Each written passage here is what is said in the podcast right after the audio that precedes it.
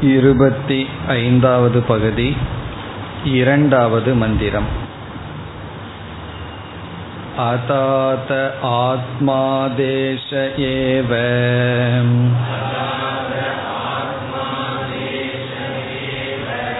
ஆத்மைவ அதஸ்தாத். ஆத்மோபரிஷ்டாத். आत्मा पश्चात् आत्मा पुरस्तात् आत्मा दक्षिणतः आत्मोत्तरतः आत्मैव इदं सर्वमिति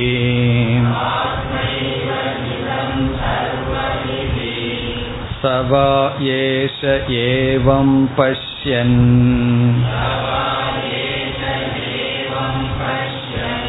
एवं मन्वानः एवं विजानन् आत्मरतिरात्मक्रीडः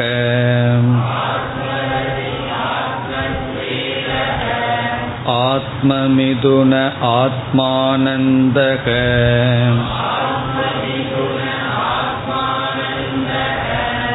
स स्वराट् भवति तस्य सर्वेषु लोकेषु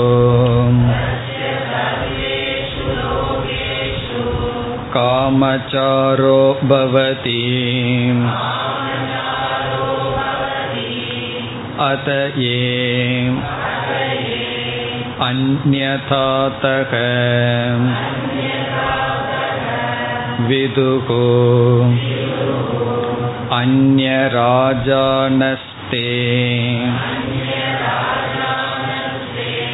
क्षय्यलोका भवन्ति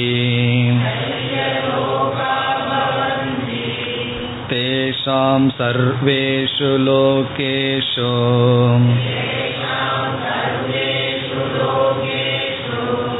अकामचारो भवति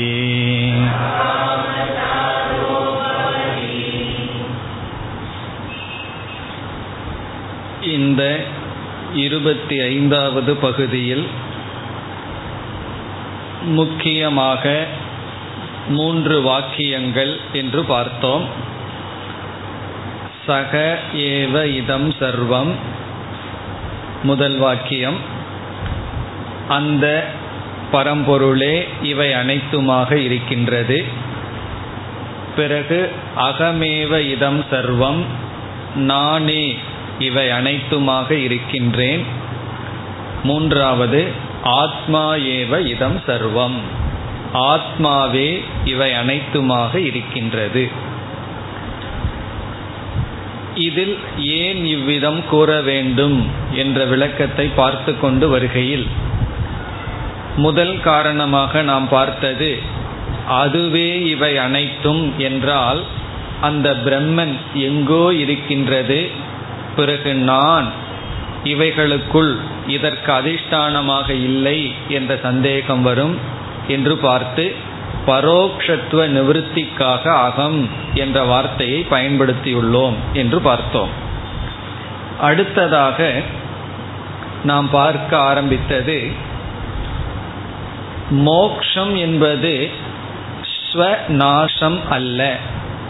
ஸ்வநாசம் என்றால் நம்மையே அழித்து கொள்வது.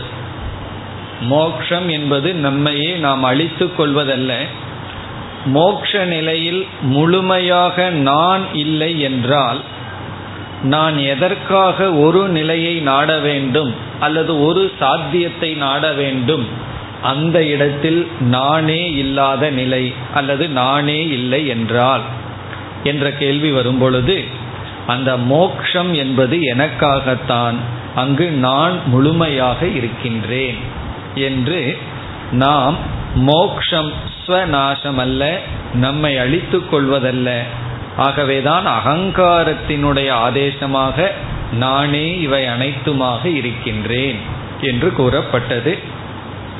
இதில் முதலில் சக ஏவ பశ్చాத் புரஸ்சாத் என்றெல்லாம் சொல்லி இறுதியாக அதுவே இவை அனைத்தும் என்று சொன்னார். பிறகு நானே இவை அனைத்துமாக இருக்கின்றேன் என்று கூறினார். பிறகு ஆத்மாதான் இவை அனைத்தும். அந்த நான்கிறதனுடைய அர்த்தம் ஆத்மா. இப்ப நான்கிறதனுடைய சரியான பொருள் ஆத்மா. அப்படிப்பட்ட ஆத்மாவாகிய நான் இவை அனைத்துமாக இருக்கின்றேன். என்னுடைய பொருள் என்ன? இவை அனைத்தும் என் மீது ஏற்றி வைக்கப்பட்டுள்ளது. மரம் சொல்கின்றது இங்கு இருக்கின்ற அனைத்து யானைகளும் யானைகளினுடைய ஒவ்வொரு அங்கமும் நானாக இருக்கின்றேன். என்று சொன்னால் மரத்தில் பலவிதமான யானைகள் செய்துள்ளோம். அந்த மரம் சொல்லலாம் நானே இந்த அனைத்து யானைகளும். அதுபோல நானே இந்த அனைத்து பிரபஞ்சமும். இனி இதற்கு பிறகு வருகின்ற பகுதியை நாம் பார்க்க வேண்டும். இரண்டாவது மந்திரத்தில் நாம் பார்த்து முடித்தது ஆத்மா ஏவ இதம் சர்வம் இதி. மூன்றாவது வரியில் இருக்கின்றது. அதுவரை நாம் பார்த்து முடித்தோம். இப்பொழுது நாம் தொடரலாம். இதி என்பதுடன் உபதேசம் முடிவடைகின்றது. மேற்கொண்டு வருகின்ற பகுதி சாதனை. சாதனை வருகின்றது. எதற்கு சாதனை? என்றால் இந்த ஞானத்திற்கு என்ன சாதனை? நமக்கு தெரிந்த கருத்துதான். சக வா ஏஷக ஏவம் பஷ்யன். சக ஏஷக என்பது சாதகனை குறிக்கின்றது. எந்த ஒரு சாதகன்? எவனொருவன்? யாரொருவர்? என்பதற்குத்தான் சமஸ்கிருதத்தில் சவா ஏஷக என்கின்ற பிரயோகம். யாரொருவர்? எந்த ஒரு ஜீவன் அல்லது எந்த ஒரு சாதகன்? ஏவம் பஷ்யன்.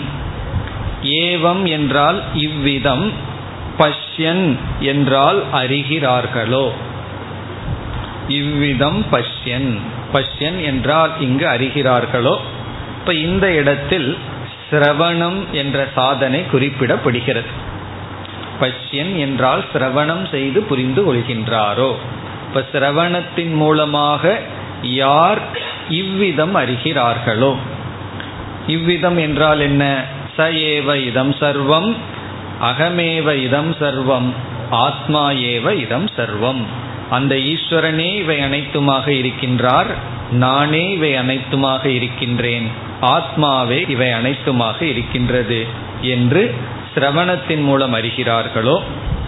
பிறகு அடுத்தது ஏவம் மண்வானக மண்வானக என்றால் மனதில் சிந்தித்து கொண்டிருக்கிறார்களோ.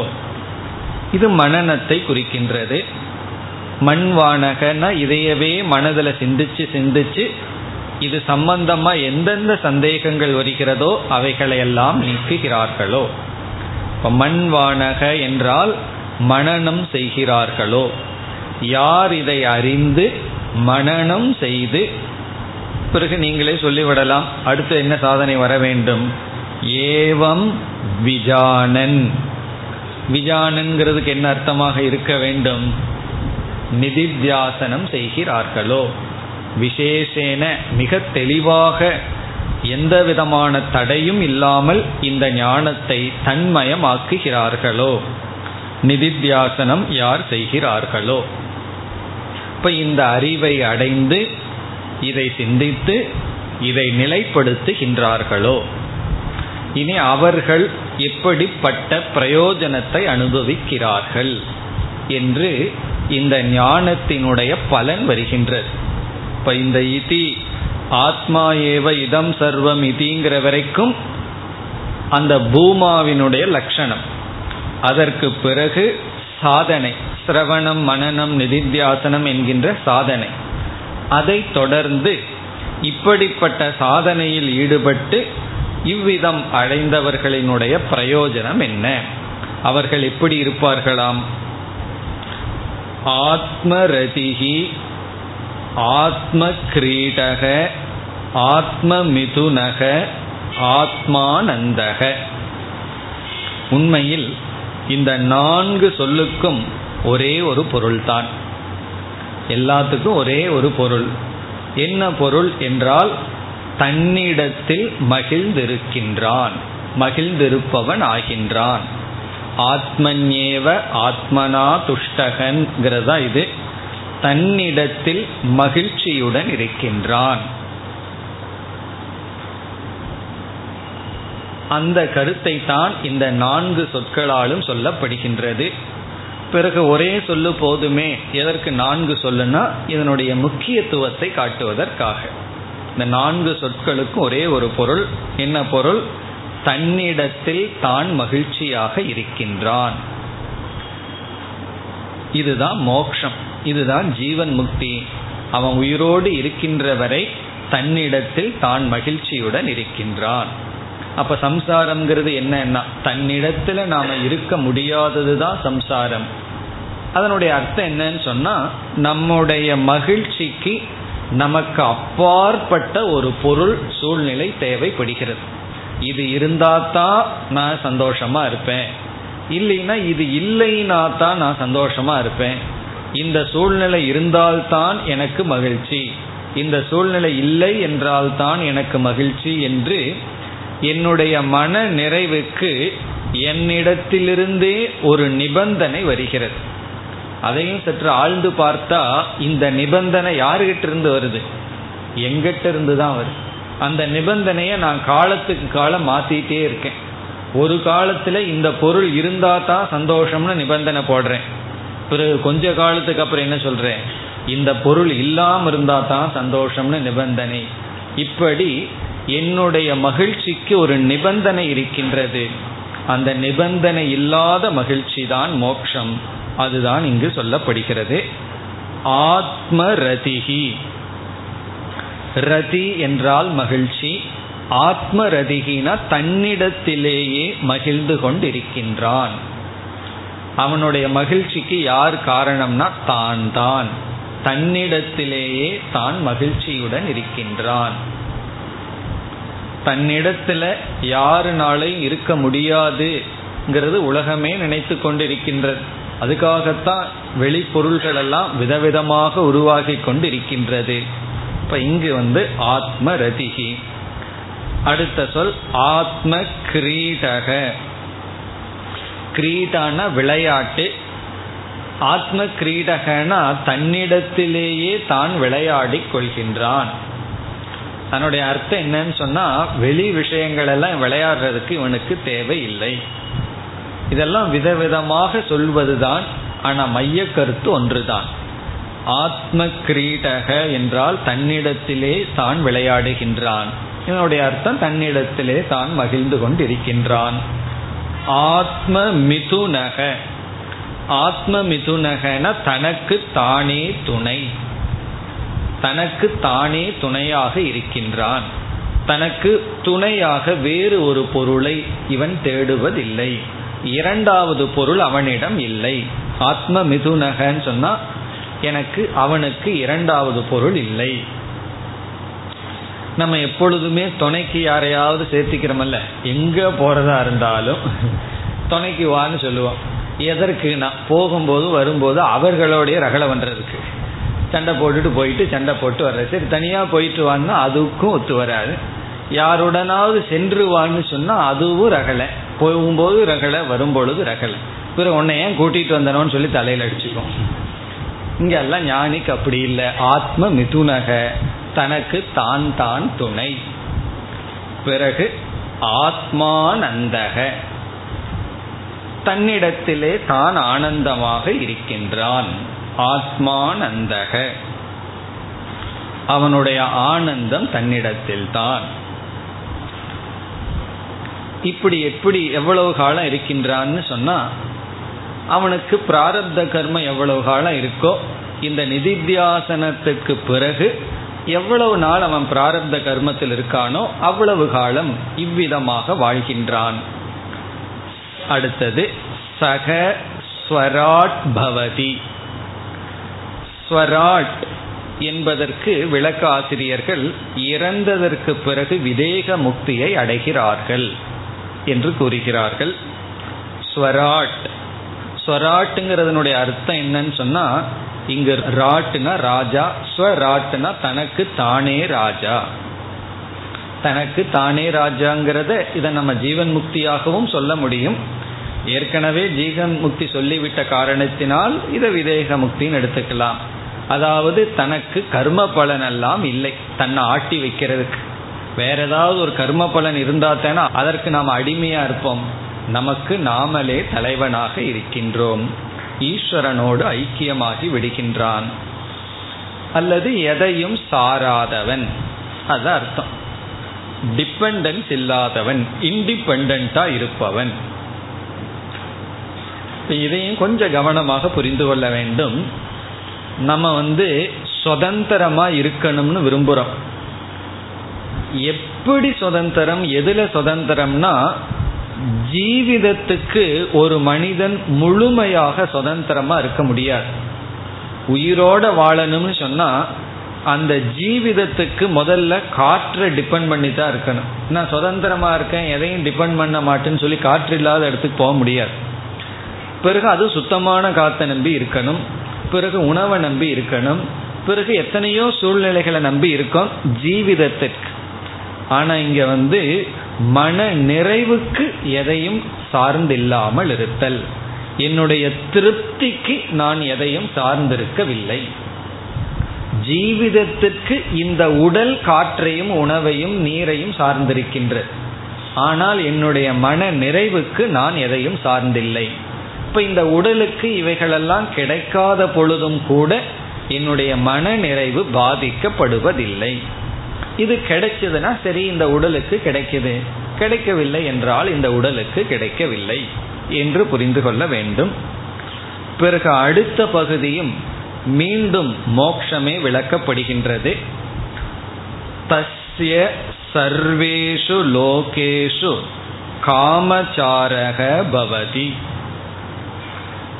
அதாவது தைத்திரிய உபனிஷத்தில் சொன்னது போல அவன் அனைத்து ஆசைப்பட்ட பொருள்களையும் அடைகின்றான் என்று சொல்வது போல் இங்கு சொல்லப்பட்டுள்ளது. அவனுக்கு சர்வேஷு லோகேஷு எல்லா லோகத்திலும் அவன் எல்லா உலகத்திலும் காமச்சாரக பவதி. காமச்சாரக பவதி என்று சொன்னால் அவன் எல்லா உலகத்திலையும் சுதந்திரமாக பிரயாணம் செய்கின்றான். அல்லது எல்லா ஆசைகளையும் பூர்த்தி செய்கின்றான். அவன் மனதில் வர்ற அனைத்து ஆசைகளையும் அவன் பூர்த்தி செய்கின்றான். அல்லது எல்லா லோகத்திலும் அவன் விருப்பப்படி நடந்து கொள்கின்றான். இப்போ வந்து இந்தியாவில் சொன்னால் டிராஃபிக் ரூல் எல்லாம் இப்படித்தான் போகணும். அதே வேலை நாட்டுக்கு போனோம்னா அந்த ரூல் படி தான் போகணும். நம்ம இஷ்டத்துக்கு போக முடியாது. இப்போ ஒவ்வொரு லோகத்திலையும் அந்த லோகத்தில் இருக்கிற நியமப்படி தான் வாழ முடியுமே தவிர அவர்களுடைய விருப்பப்படி வாழ முடியாது. சில பேர் வெளிநாட்டில் போய் குப்பையெல்லாம் ரோட்லேயே போட மாட்டார்கள். இங்கே வந்த உடனே அதை தான் முதல்ல செய்வார் காரணம் என்னன்னா அங்கே அப்படி வாழ முடியாது. இங்கே எப்படி வேணாலும் வாழலாம். அப்படி ஒவ்வொரு லோகத்திலையும் ஒவ்வொரு விதிமுறைகள் எல்லாம் இருக்கு. நம்மளுடைய காமச்சாரகன விருப்பப்படி நடந்து கொள்ளுதல். இந்த ஞானிக்கு எல்லா லோகத்திலையும் அவன் விருப்பப்படி நடந்து கொள்ளலாம். இதை கேட்டால் எப்படி இருக்கு? ஏதோ மாதிரி இருக்கிற மாதிரி இருக்கு. இதெல்லாம் மோக்ஷத்தை விளக்குகின்ற எக்ஸ்பிரஷன் விதம் தான் இதனுடைய அர்த்தம் என்ன என்றால் அவனுக்கு எந்த விதமான கட்டுப்பாடும் இல்லை. உண்மையிலேயே கட்டுப்பாடுங்கிறது வெளியே கிடையாது. நமக்குள்ள இருக்கிற ஆசை தான் நம்மை கட்டுப்படுத்துகின்றது. வெளியே வந்து ஒரு ரூல் இருக்கு. அந்த ரூல் வேண்டான்னு ஆசை வந்ததுன்னா உடனே அந்த ரூல் நம்ம கட்டுப்படுத்துதுன்னு நினைக்கிறோம். நமக்கு என்ன ரூல் இருக்கோ அதுவே ஆசையா இருந்ததுன்னா ஒரு கட்டுப்பாடும் இல்லை. உதாரணமா டாக்டர் சொல்ற இதையெல்லாம் சாப்பிட வேண்டும் இதை சாப்பிடக்கூடாதுன்னு. அவர் எதை சாப்பிடக்கூடாதுன்னு சொல்றாரோ அதுல தான் சாப்பிடணுங்கிற ஆசை இருந்தா டாக்டர் என்னை வந்து கட்டுப்படுத்திட்டார் அப்படின்னு சொல்லுவோம் அவர் எதை சாப்பிடணும்னு சொல்றாரோ அதை சாப்பிடணும்னு ஆசை. சாப்பிடக்கூடாதுன்னு சொல்றாரோ அதை சாப்பிடக்கூடாதுன்னு ஆசை இருந்ததுன்னு வச்சுக்குவோமே பிறகு அந்த டாக்டரினுடைய சொல்ல அர்த்தமே கிடையாது. அப்படி நம்முடைய ஆசைகள் தான் நம்மை வரையறுக்கப்பட்டு கட்டுப்படுத்தி கொண்டிருக்கின்றது. இந்த வரியினுடைய சாராம்சம் அவன் ஆசையிலிருந்து விடுதலை அடைகின்றான். அதுதான் இதனுடைய அர்த்தம். இப்ப காமத்திலிருந்து விடுதலை அடைகின்றான். தஸ்ய சர்வேஷு லோகேஷு காமச்சாரோ பவதினா ஆசை என்ற பந்தத்திலிருந்து விடுதலை அடைகின்றான். அப்ப ஜீவன் முக்திங்கிறது இங்கு எப்படி சொல்லப்பட்டது என்றால் அவன் தன்னிடத்தில் மகிழ்ச்சியாக இருக்கின்றான். இரண்டாவதாக இறந்ததற்கு பிறகு மீண்டும் பிறப்பதில்லை. பிறகு அவன் காமத்திலிருந்து ஆசையிலிருந்து விடுதலை அடைகின்றான். சர்வேஷு லோகேஷு காமச்சாரோ பவதி. இப்ப இதுவரைக்கும் ஞானியினுடைய மனநிலை ஞானத்தை அடைஞ்சதற்கு அப்புறம் அவனுடைய ஸ்திதி சொல்லப்பட்டது. இனி வருகின்ற பகுதி அஜானிகளினுடைய நிலை என்ன? அதை கொஞ்சம் கம்பேர் பண்ணி பார்த்தா தான் ஞானி அடைஞ்சிருக்கிற பலனினுடைய மகிமை நமக்கு தெரியும். ஆகவே இனி அறியாமையில் இருப்பவர்களுடைய நிலை என்ன?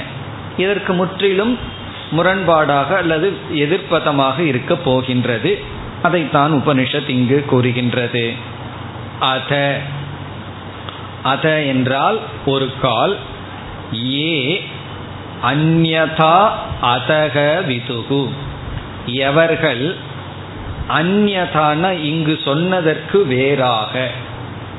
அந்நதாதக விதுகு என்றால் இங்கு உபதேசிக்கப்பட்டதற்கு விபரீதமாக புரிந்துள்ளார்களோ.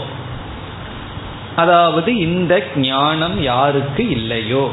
நானே இவை அனைத்துமாக இருக்கின்றேன் அதுவே இவை அனைத்துமாக இருக்கின்றது ஆத்மாவே இவை அனைத்துமாக இருக்கின்றது என்று யார் அறிந்து கொள்ளவில்லையோ. ஏ அந்யதா அதக விதுகு.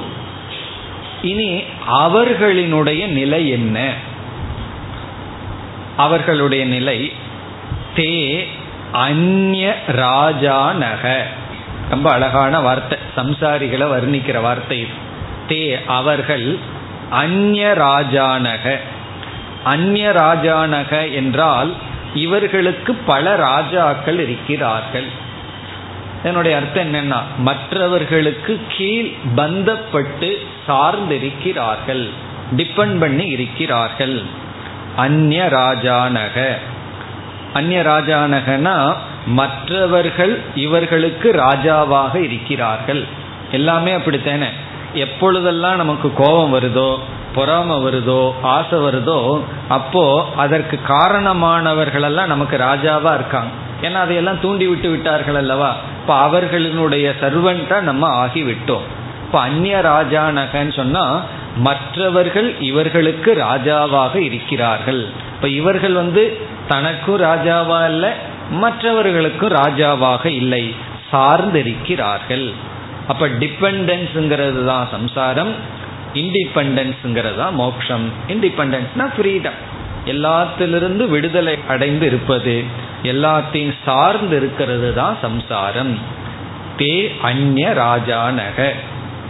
இப்ப யாரெல்லாம் நம்மளை இன்ஃப்ளூயன்ஸ் பண்ணிடுறாங்களோ யாரெல்லாம் நமக்குள்ள இருக்கிற ஆசைகளையும் கோபங்களையும் தூண்டி விட்டாங்களோ அப்ப என்ன ஆயிடுதுன்னா அவர்களுக்கு நாம் சேவவர்கள் சர்வெண்ட் ஆகி விடுகின்றோம். அவர்கள் நம்முடைய ராஜா ஆகி விடுகிறார்கள். ஒருவர் நம்ம கோபத்தை தூண்டிட்டு அவங்க ராஜா ஆயாச்சு. நாம அவர்களுக்கு தாசனாகி விட்டோம். ஒருவர் நமக்கு கோபப்படுத்தணும்னு எவ்வளவோ முயற்சி பண்ணி தோல்வி அடைஞ்சிடுறாருன்னு வச்சுக்குவோமே இதுல யாரு கிங்குனா? நம்ம தான் கிங் அவர்கள் வந்து தாசர்கள். இப்ப இப்படி இருப்பவர்கள் அறியாமையில் இருப்பவர்கள் அந்நிய ராஜானக. சரி அவர்களுடைய நிலை மீண்டும் விளக்கப்படுகிறது. க்ஷய லோகாகா பவந்தி. அவர்களுக்கு கிடைக்கின்ற லோகம் க்ஷய லோகாகா அழியக்கூடிய லோகங்கள். க்ஷயம்னா அழியக்கூடிய லோகங்களில் அவர்கள் இருப்பார்கள். க்ஷய லோகாகா. லோகம்னா அவர்கள் வாழ்ற இடம் பிறகு அவர்களுடைய உடலும் கூட. பல இடத்துல உபனிஷத்துல லோகம்ங்கிறதுக்கு சரீரம்னு அர்த்தம் இருக்கு. அவர்களுக்கு கிடைக்கிற உடல் அவர்களுக்கு கிடைக்கிற உலகம் அது அழியக்கூடியது மாறக்கூடியது. மீண்டும் மீண்டும் பிறந்து பிறந்து இறந்து கொண்டு இருப்பார்கள். இது அவர்களுக்கு இறந்ததற்கு பிறகு கிடைக்கின்ற நிலை. மீண்டும் அழியக்கூடிய லோகத்திற்குத்தான் செல்வார்கள். அழியாத நிலைக்கு செல்ல மாட்டார்கள். பிறகு தேஷாம் சர்வேஷு லோகேஷு அகாமச்சாரோ பவதி. முன்ன சொன்னதுக்கு ஜஸ்ட் ஆப்போசிட் தேஷாம் சர்வேஷு லோகேஷு அகாமச்சாரக. இவர்கள் எல்லா லோகத்திலும் விருப்பப்படி வாழ முடியாதவர்களாக இருப்பார்கள்.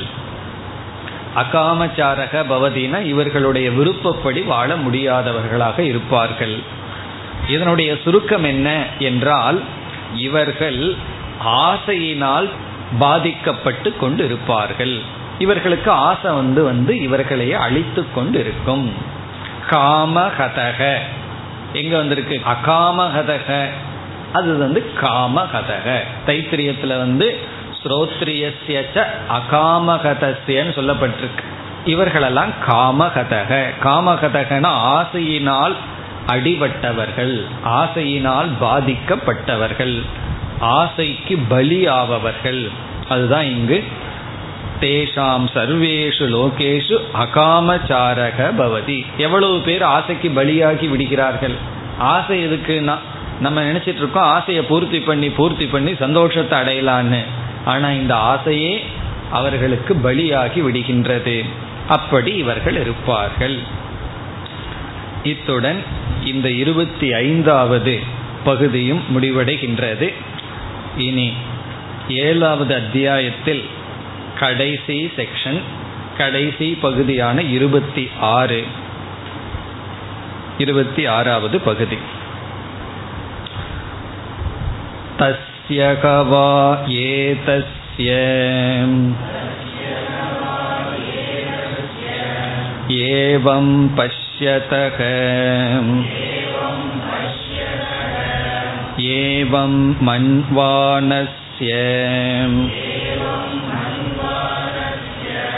एवं विजानतः आत्मतः प्राणः आत्मत आशाम् आत्मतः स्मरः आत्मत आकाशः आत्मतस्तेजः आत्मत आपक आत्मत आविर्भावतिरो भावौ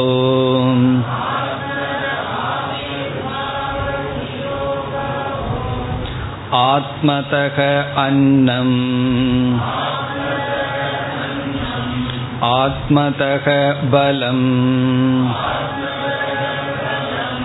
आत्मतः विज्ञानम् आत्मतः ध्यानम् आत्मतः चित्तम् आत्मतः सङ्कल्पः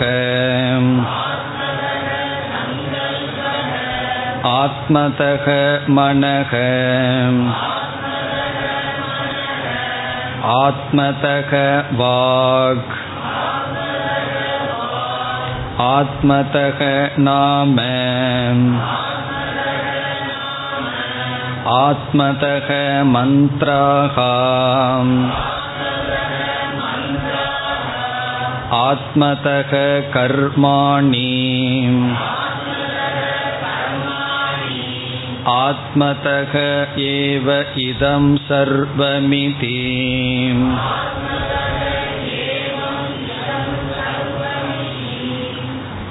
ततेश श्लोकः न पश्यो मृत्युं पश्यति न रोगम् नोत दुःखताम् सर्वं ह पश्य पश्यति सर्वमाप्नोति सर्वश इति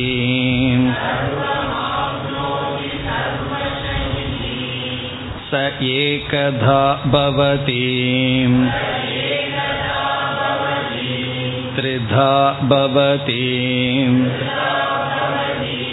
पञ्चधा सप्तधा नवधा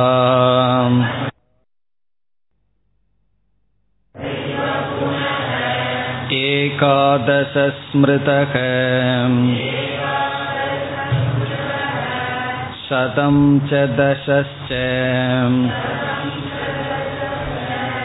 एकश्च सहस्राणि च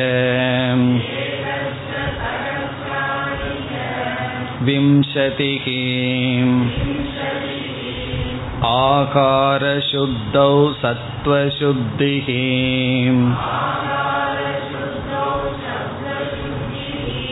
सत्त्वशुद्धौ ध्रुवा स्मृतिः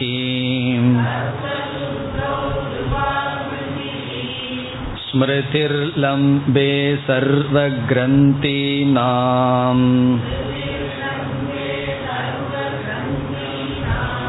विप्रमोक्षः तस्मै मृतितकषायाय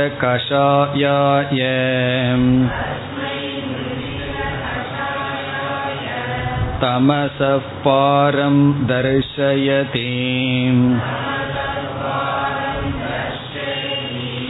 भगवान् सनत्कुमारः तं स्कन्तयित्याचक्षते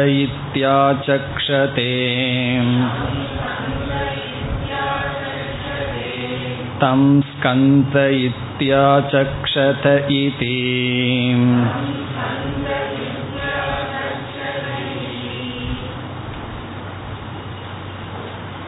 இந்த இருபத்தி ஆறாவது பகுதி மிக சுலபமான பகுதி.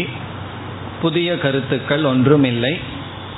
மீண்டும் இந்த ஆத்ம ஞானம் கூறப்பட்டு அதனுடைய பலன் பேசப்படுகிறது. ஏற்கனவே சொன்ன கருத்து தான் ஒரு முடிவுரையாக இங்கு வருகின்றது. ஆகவே இந்த பகுதியை வித்யாஸ்துதி என்று சொல்லப்படுகிறது. வித்யாஸ்துதி என்றால் இந்த ஞானத்தினுடைய பெருமை இங்கு பேசப்படுகிறது. ஞானமானது இங்கு புகழப்படுகின்றது. இவ்விதம் அறிந்தவனுக்கு இப்படிப்பட்ட அறிவும் இப்படிப்பட்ட பலமும் கிடைக்கின்றது என்று சொல்லி இறுதியில் பிரயோஜனமும் சொல்லப்படுகிறது. பிரயோஜனத்தை சொல்லி ஒரு சாதனையும் சொல்லப்படுகிறது. இடையில் ஒரு சாதனையை சொல்லி பிரயோஜனத்துடன் இந்த பகுதி முடிவடைகின்றது. ஆகவே இந்த ஏழாவது அத்தியாயத்தினுடைய முடிவுரை இந்த பகுதி என்று சொல்லலாம். இப்ப நம்ம எந்த உபனிஷத்துல எங்க இருக்கோம் அது திடீர்னு மறந்துடலையே. நம்ம சாந்தோக்கியத்துல சத்வித்யாவை முடிச்சு ஆறாவது அத்தியாயத்துல இப்ப பூம வித்யாவில் இருக்கோம். இங்க சிஷ்யர் வந்து நாரதர் குரு வந்து சனத்குமாரர் அந்த பகுதியானது இத்துடன் முடிவடைகின்றது. சுலபமான பகுதி. நாம் மந்திரத்திற்குள் செல்லலாம். தஸ்யக வை ஏ தஸ்ய என்ற சொல் ஞானியை குறிக்கின்றது. இப்படிப்பட்ட ஞானிக்கு தஸ்ய அந்த இந்த ஞானி அந்த ஞானி மேலும் யார் என்று அந்த ஞானி விளக்கப்படுகின்றது.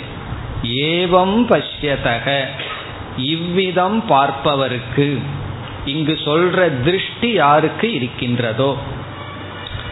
இங்கு சொன்ன ஏழாவது அத்தியாயத்தில் எந்த ஒரு அறிவு கொடுக்கப்பட்டதோ அந்த அறிவை பார்ப்பவருக்கு அறிவுடன் இருப்பவருக்குன்னு அர்த்தம் அல்லது அறிவை அடைந்தவருக்கு. ஏவம் மண்வானஸ்ய இவ்விதம் சிந்தனை செய்தவருக்கு மனநம் செய்தவருக்கு இந்த இடத்துல மனநம். பஷ்யத்தகங்கிறது சிரவணம். ஏவம் விஜானதக இவ்விதம் தெளிவாக ஞான நிஷ்டையை அடைந்தவர்களுக்கு. ஏற்கனவே சொன்னதுதான் பஷ்யன் மண்வானக விஜானன்னு சொன்னதுதான். இங்கு வந்து பஷ்யதக மண்வானசிய விஜானதக இவ்விதம் பார்ப்பவர்களுக்கு சிந்திப்பவர்களுக்கு ஞானத்தை நிலைப்படுத்தியவர்களுக்கு என்ன ஆகும் என்றால் நம்ம இந்த அத்தியாயத்தில் பதினைந்து படிகள் முதல்ல பார்த்தோம். இங்கிருந்து ஃபஸ்ட்டு செக்ஷன் முதல் பகுதியிலிருந்து பதினைந்தாவது செக்ஷன் வரைக்கும் பிரம்மத்திடம் செல்ல ஒவ்வொரு படிகளாக பார்த்துட்டு வந்தோம். கடைசியில தான் நம்ம வந்து பூமா சுகம் பூமாங்கிற தத்துவத்திற்குள்ள வந்து பார்த்தோம். அந்த பிரம்மத்தை பூமான்னு புரிஞ்சிட்டோம். இப்போ இந்த பதினைந்து படிகளை கொண்டு போய் எங்க வைக்கிறது? பிரம்மன் ஒன்று இருக்கு. அந்த பிரம்மத்துக்கு பதினைந்து படிகள் வேற இருக்கு. இப்போ பிரம்மத்துக்கிட்ட போன உடனே அந்த படி இருக்குமா இருக்காதா? கண்டிப்பா அந்த படி இருக்கும். சபரிமலைக்கு பதினெட்டு படி ஏறி போனா பகவானை பார்த்த உடனே அந்த படி மறைஞ்சு போயிருமா என்ன? பின்னாடி வர்றவங்களுக்கு அந்த படி இருக்கும். அதே போல பிரம்மத்துக்கிட்ட இங்க பதினஞ்சு படியில் ஏறி போனோம் அப்ப அந்த படின்னு ஒன்று இருக்கு பிரம்மன் ஒன்று இருக்குன்னு ஒரு சந்தேகம் வரலாமல்ல. நான் எந்த படியில ஏறி பிரம்மத்துக்கிட்ட போனனோ அந்த படி வேற இருக்கு. அப்படி வரும்பொழுது இங்கு என்ன சொல்லப்படுகிறது? அந்த பிரம்மத்தை புரிந்தவனுக்கு அனைத்து படிகளும் தானாக உணர்வான். எல்லாமே அனைத்து படிகளும் தன்னிடம் ஏற்றி வைக்கப்பட்டதாக தன்னிடத்திலிருந்தே உருவானதாக உணர்வான் என்பதுதான் இந்த பகுதி. அந்த படிகளில் சில இங்கு குறிப்பிடப்படுகின்றது. நம்ம பதினஞ்சு படிகளை பார்த்தோமே அந்த படிகளில் அதுவும் வரிசையாக இங்கு குறிப்பிடப்படவில்லை. ஃபஸ்ட்டில் நாம் ஆரம்பித்தது அதற்கு பிறகு வாக் அப்படியெல்லாம் வந்தது. இங்கே நாம வந்து கடைசியில் வருது. இடையில இடையில மாறி மாறி வருகின்றது. எவைகளெல்லாம் நமக்கு படிகளாக தென்பட்டனவோ அவைகளெல்லாம் நம்மீது ஏற்றி வைக்கப்பட்டதுதான். நம்ம தான் நமக்கு வேறில்லை என்று இங்கு சொல்லப்படுகிறது. அதுதான் இனி அடுத்தது வருகின்றது. இப்படி அறிந்தவனுக்கு ஆத்மதக பிராணக. ஆத்மதக பிராணக என்றால் கடைசியா சொன்னபடி என்ன? பிராணன். அதாவது தலைகீழா போகுது. கடைசியா சொன்னது தலைகீழா போகின்றது. கடைசியா வந்தது பிராணன். பிராணன்னா கிரண்ய கர்ப்பன் ஆத்மதகன்னா என்னிடத்திலிருந்து தான் ஆத்மாவிடத்திலிருந்து தான் இந்த ஹிரண்ய கர்ப்பன் தோன்றினார் இந்த ஹிரண்ய கர்ப்பனை யாருன்னா? எது ஒரு காலத்தில் எனக்கு படியா இருந்ததோ இப்ப அதையே நான் என்ன சொல்றேன்? அது என்னிடத்திலிருந்து தான் தோன்றியது. இது வந்து சிஷ்யன் வந்து குரு விட்ட பாடமெல்லாம் படிச்சதுக்கு அப்புறம் சொல்றான் நீங்களே என்னிடத்திலிருந்து தோன்றியவர்னு சொன்னா எப்படி இருக்கும்? அது போலதான். உங்களுடைய இருப்பே என்னால் தான் என்னை சார்ந்து தான் நீங்கள் இருக்கிறீர்கள் அறிவுபூர்வமா. அப்படி சொன்னா சரியான குரு சந்தோஷப்படுவார். பரவாயில்லையே நம்ம பிடிச்சதே சிஷியனும் பிடிச்சிட்டானேன்னு. காரணம் இதைத்தானே அவர் குரு கிட்ட சொல்லிட்டு வந்திருக்காரு இவரும். அப்படி என்னிடத்திலிருந்தே அனைத்தும் தோன்றியது. இந்த ஹிரண்ய கர்ப்பங்கிட்ட எல்லாம் நம்ம கெஞ்சி கூத்தாடி இருக்கோம். பிராரப்தத்தில் தடை இருந்தா நீக்கு ஆப்பியாயந்து மமாங்காணின்னு எல்லாம் சொல்லி இப்ப அந்த ஹிரண்ய கர்ப்பனே என்னிடத்திலிருந்து தான் வந்துள்ளார். பிறகு ஆத்மதக ஆஷா அப்படியே பின்னாடி இறங்கி போற. ஆத்மதக என்னுடைய ஆத்மாவிலிருந்து தான் ஆஷாங்கிற தத்துவம் தோன்றியது. இந்த ஆஷாங்கிறதெல்லாம் மறந்துட்டேன்னா அந்த படிகளுக்குள்ள போய் பாருங்கள் ஞாபகத்துக்கு வந்துடும் ஆத்மதக ஸ்மரக ஸ்மரணம். எல்லாம் ஆத்மாவிடம் இருந்துதான் ஆத்மதக ஆகாஷக. ஆகாசம் வந்து ஆத்மாவிடமிருந்து தான் என்னிடத்திலிருந்து தான் ஆகாசமே உற்பத்தி ஆயுள்ளது ஆத்மதக தேஜக. தேஜஸ் அதுவும் என்னிடத்திலிருந்து தான் ஆத்மதக ஆப்பக தண்ணீர். ஆத்மதக ஆவிர்பாவ திரோபாவோ தோற்றமும் ஒடுக்கமும். ஆவிர்பாவம்னா எதனுடைய தோற்றம்? திரோபாவம்னா ஒடுக்கம். அதாவது சிருஷ்டி லயம். திரோபாவம்னா லயம் ஆவிர்பாவம்னா சிருஷ்டி. அனைத்து சிருஷ்டியும் லயமும் என்னிடத்திலிருந்து தான் வந்துள்ளது. இப்ப இங்க வந்து ஆசிரியர் வந்து அந்த படியை எல்லாம் ஞாபகம் வச்சுட்டு வரிசையா போகல. சிலதை கூறிவிட்டு சிலதையெல்லாம் இங்கு சொல்கின்றார். பிறகு ஆத்மதக அன்னம். எல்லா அன்னமும் என்னிடம் இருந்து தான் வந்தது. நம்ம சாதாரணம் என்ன சொல்லுவோம்? சாப்பாட்டிலிருந்து தான் நான் வந்தேன். அது நான் சொன்ன உடல். ஆத்மான்னு சொன்ன என்னிடம் இருந்து தான் உணவு வந்தது. ஆத்மதக பலம். ஞாபகம் இருக்கோ இந்த சொல்லலாம் பலம் எல்லாம் பார்த்துருக்கோம். பலம் என்னை சார்ந்து உள்ளது.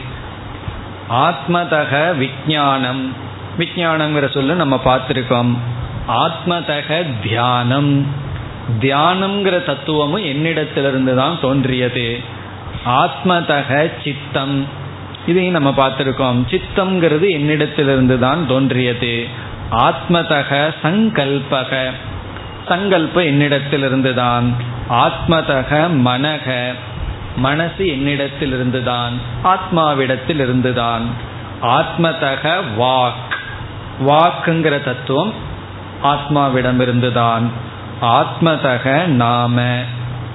நாம நாமமும் ஆத்மாவிடம் இருந்துதான் ஆத்மதக மந்த்ராகா. எல்லா மந்திரங்களும் என்னிடத்தில் இருந்துதான். அப்படின்னு என்ன இந்த இடத்துல? எல்லா வேதங்களும் என்னிடத்திலிருந்து தான் தோன்றின. இவ்வளோ ஒரு பெரிய வார்த்தை இது. நம்ம வந்து வேதத்தையே என்ன சொல்றான்? இந்த வேதமே என்னிடத்திலிருந்து தான் தோன்றின. ஆத்மதக கர்மாணி அனைத்து செயல்களும் வேதத்தில் சொல்லப்பட்ட யாகங்கள் உபாசனைகள் அனைத்து செயல்களும் என்னிடத்திலிருந்து தோன்றின. இப்படியே சொல்லிட்டு போன எங்க முடிக்கிறதுனா முடிக்கிறார். ஆத்மதக ஏவ இதம் சர்வம். ஆத்மாவிடமிருந்துதான் இவைகள் அனைத்தும் தோன்றின. யாருக்கு இப்படினா ஏவம் பசியதக ஏவம் மண்வானசிய ஏவம் விஜானதக. இவ்விதம் பார்த்து சிந்தித்து உணர்ந்தவர்களுக்கு அனைத்தும் தன்னிடத்திலிருந்தே தோன்றின. இனி அடுத்த இரண்டாவது மந்திரம். ததேஷ ஸ்லோகக. அதாவது ஞான பலனை விளக்குகின்ற ஸ்லோகம். உபனிஷத்து வந்து வேறொரு ஸ்லோகத்தை சொல்லி ஞானிக்கு இப்படிப்பட்ட பலன் என்று சொல்லப்படுகிறது. இந்த ஸ்லோகம் வந்து ஞானியினுடைய பலன் இருக்கின்றது. ந பஷ்யக மிருத்யும் பஷ்யதி. பஷ்யகன ஞானி பார்ப்பவன் மிருத்யும் ந பஷ்யதி. அவன் மரணத்தை பார்ப்பதில்லை. உபனிஷத் வேணும்னே இப்படி போடுது. பஷ்யக ந பஷ்யதி. பார்ப்பவன் பார்ப்பதில்லை. பஷ்யகன பார்ப்பவன் ந பஷ்யதி பார்ப்பதில்லை. எதை பார்ப்பவன் எதை பார்ப்பதில்லை? ஆத்மானம் பஷ்யக. ஆத்மாவை பார்ப்பவன் மரணத்தை பார்ப்பதில்லை. பைட்டிகர் கவித ரூபமா உபனிஷத் சொல்லுது. பார்ப்பவன் பார்ப்பதில்லைங்கிற இடத்துல ஆத்மாவை பார்ப்பவன் மரணத்தை பார்ப்பதில்லை. சரீரத்தை பார்ப்பவன் மரணத்தை பார்ப்பான். இந்த உடலை நான் பார்த்தேன்னா உடனே எப்ப போகுமோ அப்படின்னு பார்த்து பயந்துக்குவோம். ஆத்மா நான் பார்த்தா பயம் இல்லை ஆத்மாவை பார்ப்பவன் மரணத்தை பார்ப்பதில்லை. பிறகு வேற எதையெல்லாம் பார்க்கறது இல்லை ந ரோகம். ரோகத்தை நோயை பார்ப்பதில்லை. நோதன் இருக்கு ந உத. ந உதன மேலும். துக்கதாம். துயரத்தை பார்ப்பதில்லை. உண்மையை பார்ப்பவன் இவைகளை எல்லாம் பார்ப்பதில்லை. பிறகு இரண்டாவது வரைக்கும் வந்தால் பஷ்யக சர்வம் பஷ்யதி. இவன் அனைத்தையும் தானாக பார்க்கின்றான். பஷ்யக பஷ்யகன ஞானி பார்ப்பவன் சர்வம் பஷ்யத்தினான் தானாகவே பார்க்கின்றான். பிறகு சர்வம் ஆப்னோதி சர்வசக. எல்லா விதத்திலும் அனைத்தையும் அடைகின்றான். ஆப்னோதின்னு அடைகின்றான். சர்வசகன எல்லா விதத்திலும். தன்னையே அடைகின்றான். சர்வசகன எல்லா விதத்திலும் தன்னையே தான் அடைகின்றான். அனைத்தையும் அடைகின்றான். இப்ப இந்த ஸ்லோகம் வந்து ஞானி சம்சாரத்தை பார்க்கறதில்லை. காரணம் ஆத்மாவை பார்த்த காரணத்தினால். இனி அடுத்தது ஏன் இப்படி இவன் ஏன் மற்றதை பார்ப்பதில்லைன்னா இவனுக்கு அத்வைத ஞானம் இருக்கின்றது என்று உபனிஷத் மீண்டும் கூறுகின்றது. சக ஏகதா பவதி. சகன அதே பிரம்மன் ஏகதா ஒன்றாகவும் இருக்கின்றது. இதெல்லாம் உதாரணத்துக்காக சில சொற்கள் அவ்வளவுதான். சகன அதே பிரம்மன் ஏகதா பவதினா ஒன்றாகவே இருக்கிறது. ஸ்ரிதா பவதி. மூன்றாகவும் மாறி நமக்கு காட்சி அளிக்கிறது. அனைத்துமா இருக்குங்கிறதுக்கு சில சொற்கள் சில எண்ணிக்கைகள் வருகிறது அவ்வளவுதான். ஒன்றாகவும் இருக்கு மூன்றாகவும் இருக்கு. இல்லை எனக்கு மூணு வேண்டாம் அஞ்சு வேணும்னா பஞ்சதா. அஞ்சாகவும் இருக்கு. எனக்கு ஏழு தான் பிடிச்ச நம்பர்னா சப்ததா. ஏழாகவும் இருக்குது நவதா ஒன்பதாகவும் இருக்கின்றது. செய்வ புனச்ச ஏவ புனக ஏகாதசக. ஏகாதசகன பதினொன்றாகவும் இருக்கிறது. பிறகு ஏகாதசக ஸ்மிருதக பதினொன்றாகவும் இருக்கு.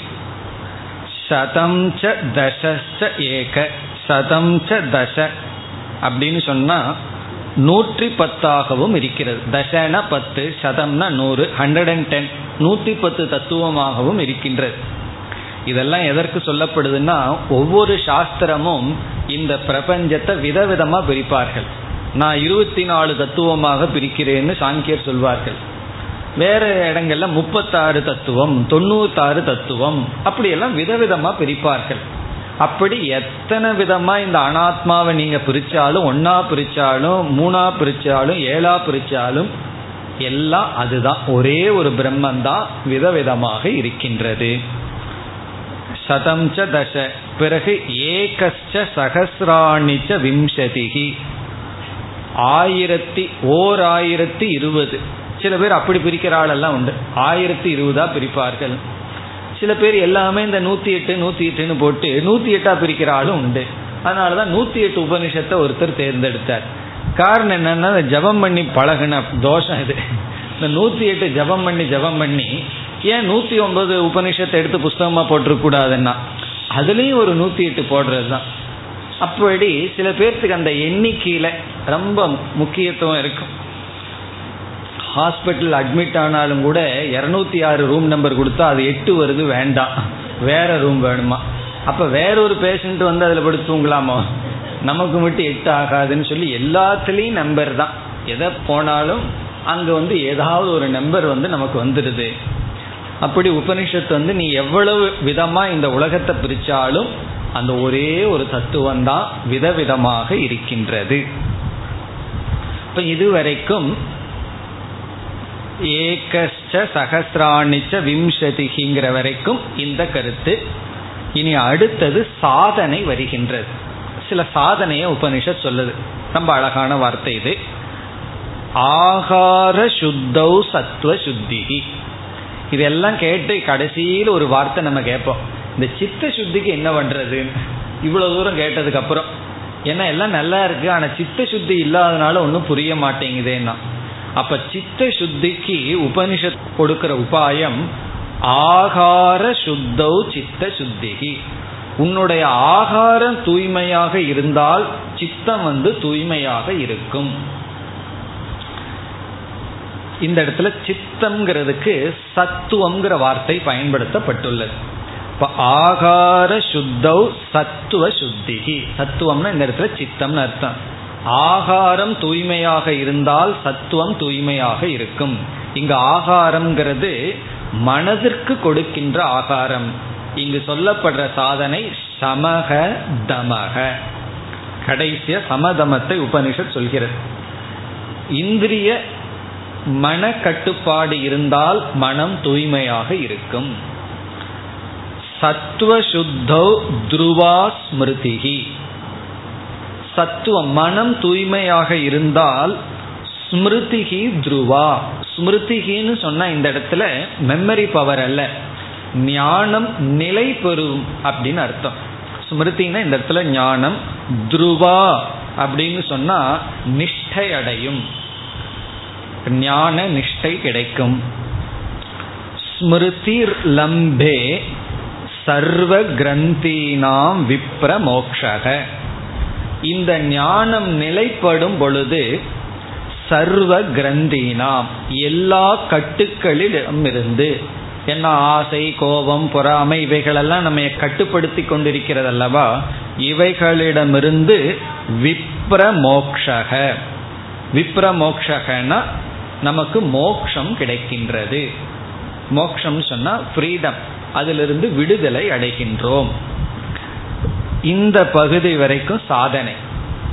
இப்ப சாதனை என்ன என்றால் ஆகார சுத்தவ் ஆகாரம்னா மனதிற்கு நீங்கள் கொடுக்கின்ற ஆகாரம் ஐந்து இந்திரியங்கள் வழியா. ஐந்து இந்திரியங்கள் வழியா மனசுக்கு நம்ம ஆகாரத்தை கொடுத்துட்டு இருக்கோம் சாப்பாடு கொடுக்கிறோம். வாய் வழியா ஸ்தூல சரீரத்துக்கு ஆகாரத்தை கொடுக்கிறோம். வாய் வழியா ஒரு வாய் தான் இருக்கு. நம்மளுடைய ஸ்தூல சரீரத்துக்கு ஆகாரத்தை கொடுக்கறதுக்கு சூக்ம சரீரமான மனசுக்கு ஐந்து வாய்கள் இருக்கின்றது ஐந்து ஞானேந்திரியங்கள். இப்ப அந்த ஐந்து ஞானேந்திரியங்கள் வழியா நல்ல விஷயங்களை உள்ள கொடுத்தால் கொடுக்க வேண்டியதை கொடுத்து நிறுத்த வேண்டியதை நிறுத்தினால் சத்துவ சுத்திகி மனம் வந்து தூய்மை அடையும். மனம் தூய்மை அடைஞ்சா இந்த ஞானம் ஏற்படும். ஞானத்துக்கான தகுதி அதற்கு தகுந்த சாதனையை செய்யும் போது ஞானம் வரும். அது எப்படி? துருவா என்றால் உறுதியான ஞானம் கிடைக்கும். அந்த ஞானத்தினுடைய விளைவாக நமக்கு மோக்ஷம் கிடைக்கும். அல்லது எல்லா கட்டுக்களிடமிருந்து விடுதலை கிடைக்கும். இப்படி சொல்லிட்டு தஸ்மை மிருதித கஷாயாய. தஸ்மைனா அவருக்கு. மிருதித கஷாயாயனா பாபத்தை அசுத்தத்தை நீக்கியவருக்கு. இங்க யார் அசுத்தத்தை நீக்கிய சிஷ்யர்? நாரதருக்கு. அப்படின்னு அர்த்தம். தஸ்மைனா அந்த நாரதருக்கு. அந்த நாரதர் வந்து இங்கு எப்படிப்பட்டவர்? மிருதித கஷாயக. மிருதிதம்னா நீக்கிய கஷாயம்னா அசுத்தம். அசுத்தத்தை நீக்கிய சித்த சுத்தியை அடைந்த நாரதருக்கு தமசக பாரம் தர்ஷயதி பகவான் சனத்குமாரக. பகவான் சனத்குமாரக பகவானான சனத்குமாரர் என்ன செய்தார்? தமசக பாரம். தமசக பாரம்னா இருளுக்கு அப்பாற்பட்ட நிலையை தர்ஷயதி என்றால் காட்டினார். தமசக பாரம் பாரம்னா அக்கறை. தமசக பாரம்னா இருளினுடைய அக்கறையை காட்டினார். அக்கறைன்னு சொன்னா ரெண்டு இருக்கு. ரொம்ப அக்கறையா காட்டினார். படிப்படியா எடுத்துட்டு போய் ரொம்ப கவனமா காட்டினார். அக்கறையை காட்டினார்னா வேறு கரையை காட்டினார். இருளினுடைய அக்கறை என்னன்னா ஞானம். ஞானத்தை காட்டினார். ஞானத்தை கொடுத்தார். இப்ப தமசக பாரம் தரிசயதி. காட்டினார். யார்? பகவான் சனத்குமாரக. ஏன் இவருக்கு மட்டும் காட்டினார்னா இவருக்கு காட்டினார் மிருதித கஷாயாய. அதுவே காரணமாகுது. இவர் வந்து மிருதித கஷாயக. இவர் தூய்மை அடைந்த காரணத்தினால் இவருக்கு இந்த உண்மையை காட்டினார். பூமா என்ற தத்துவத்தை எடுத்து விளக்கினார். இனி கடைசி வரியில யார் இந்த சனத்குமாரர் என்று சொல்லப்படுகிறது. மறந்தர்லையே யாரு சனத்குமாரர் என்றால் பிரம்மாவிடமிருந்து தோன்றியவர் மனதிலிருந்து தோன்றியவர் புராணத்துல சனத்குமாரர் முருகனுடைய அவதாரமாக சொல்லப்பட்டுள்ளது. அதுதான் இங்கு சொல்லப்படுகிறது. தம் ஸ்கந்தக இத்தியா சக்ஷதே ஸ்கந்தகன முருகன் முருகனாக இவர் சொல்லப்படுகின்றார். சனத்குமாரர் முருகராக சொல்லப்படுகின்றார். கார்த்திகேயன் சுப்பிரமணியராக இருக்கின்றார். இப்ப சனத்குமாரரை வந்து ஸ்கந்தக என்று சொல்லப்படி முருகருடைய ஒரு அவதாரம் ஞானத்தினுடைய ஒரு வெளிப்பாடு. என்ன அவர் வந்து எதுல வந்தார்? அறிவு கண்ணிலிருந்து தோன்றியவர். அவருடைய வெளிப்பாடு தான் சனத்குமாரர் பிறகு இரண்டாவது முறை தம் ஸ்கந்தக இத்தியாசக்ஷதே இந்த சனத்குமாரரை ஸ்கந்தன் என்று சொல்கிறார்கள். புராணத்தை அறிந்தவர்கள் பேசுகிறார்கள். இப்ப ரெண்டு முறை சொல்வதற்கு காரணம் இந்த அத்தியாயத்தினுடைய சமாப்தி. இந்த அத்தியாயம் முடிவடைந்தது என்பதை காட்டுவதற்காக. இப்ப இந்த அத்தியாயத்தினுடைய சுருக்கத்தை சொல்லணும்னா மிக சுலபம். மற்ற அத்தியாயத்திலேயாவது எதோ இடையில வந்து எல்லாம் போகும்.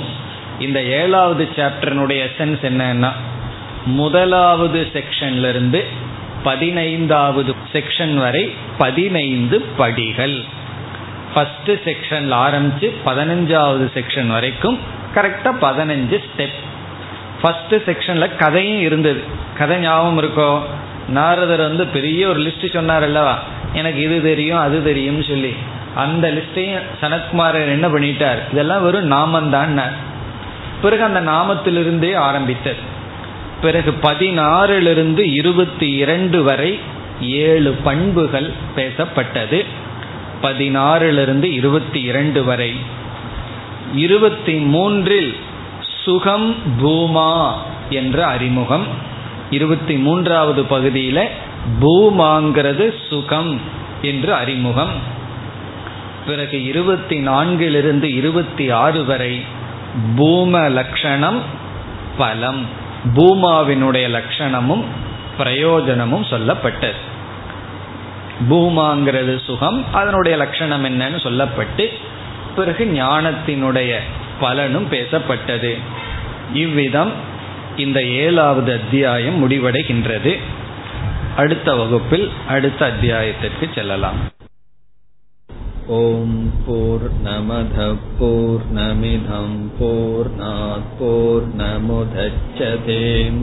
पूर्णस्य पूर्णमादाय पूर्णमेवावशिष्यते ॐ शान्ति शान्ति शान्तिः